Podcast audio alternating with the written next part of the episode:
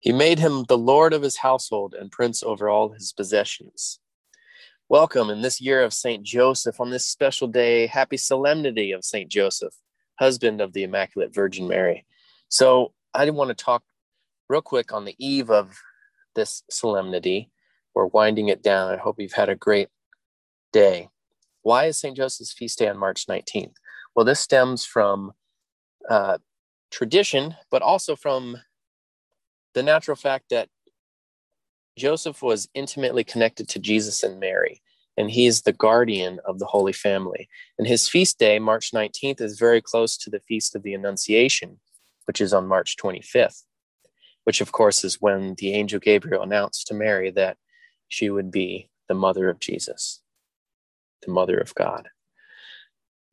So the story from St. Joseph's dream is in recorded in Matthew, in Matthew 1, verses 18 to 25. And it talks about Joseph as being just, and he was a dreamer. The biblical definition of a just man is one who does the will of God in all things. And Joseph was a dreamer. Here's from Matthew. Now, this is how the birth of Jesus Christ came about. When his mother Mary was betrothed to Joseph, but before they lived together, she was found with child through the Holy Spirit. Joseph, her husband, since he was a righteous man, or a just man, yet unwilling to expose her to shame, decided to divorce her quietly. Such was his intention when, behold, the angel of the Lord appeared to him in a dream and said, Joseph, son of David, do not be afraid to take Mary your wife into your home, for it is through the Holy Spirit that this child has been conceived in her. She will bear a son, and you are to name him Jesus, because he will save his people from their sins. All this took place to fulfill what the Lord had said through the prophet Behold, the virgin shall be with child, and bear a son, and they shall name him Emmanuel, which means God is with us. When Joseph awoke, he did as the angel of the Lord had commanded him, and took his wife into his home.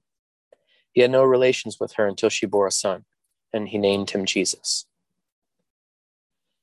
For you men who are dreamers and planners and want to be in control of your own destiny in this world, I offer this. Maybe your life hasn't quite gone how you dreamt it would. Or maybe you feel like a failure or insignificant or uninfluential in the world. I say, trust all your dreams to Joseph. Here's a trusting devotion to the sleeping St. Joseph that I personally have been doing, and maybe it will help you too. Write down a prayer petition and place it under an image or a figure of St. Joseph sleeping. And with the firm trust that he communicated with God through his dreams, as we just heard in Matthew, and rested with confidence in knowing and doing the Lord's will, I know I can personally testify that Joseph loves this. He loves to bring our prayers to Jesus so that our Lord may answer them for us. Joseph was a man of action. After knowing the will of God in his life, he promptly acted. We can see this in the gospel reading again from Matthew. He did not delay. I can say firmly and confidently Joseph has helped me to hear the voice of God, to arise and to act with love.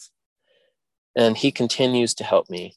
He continues to help me to strive to be that kind of man of trust and action. And I know that Joseph will help you. I know this because I told him to. And that is how we can approach Joseph with such confidence to tell him to help us, and he will. So go to Joseph from Genesis. Of old, it was said to the needy and suffering people in the kingdom of Egypt Go to Joseph and do all he shall say to you.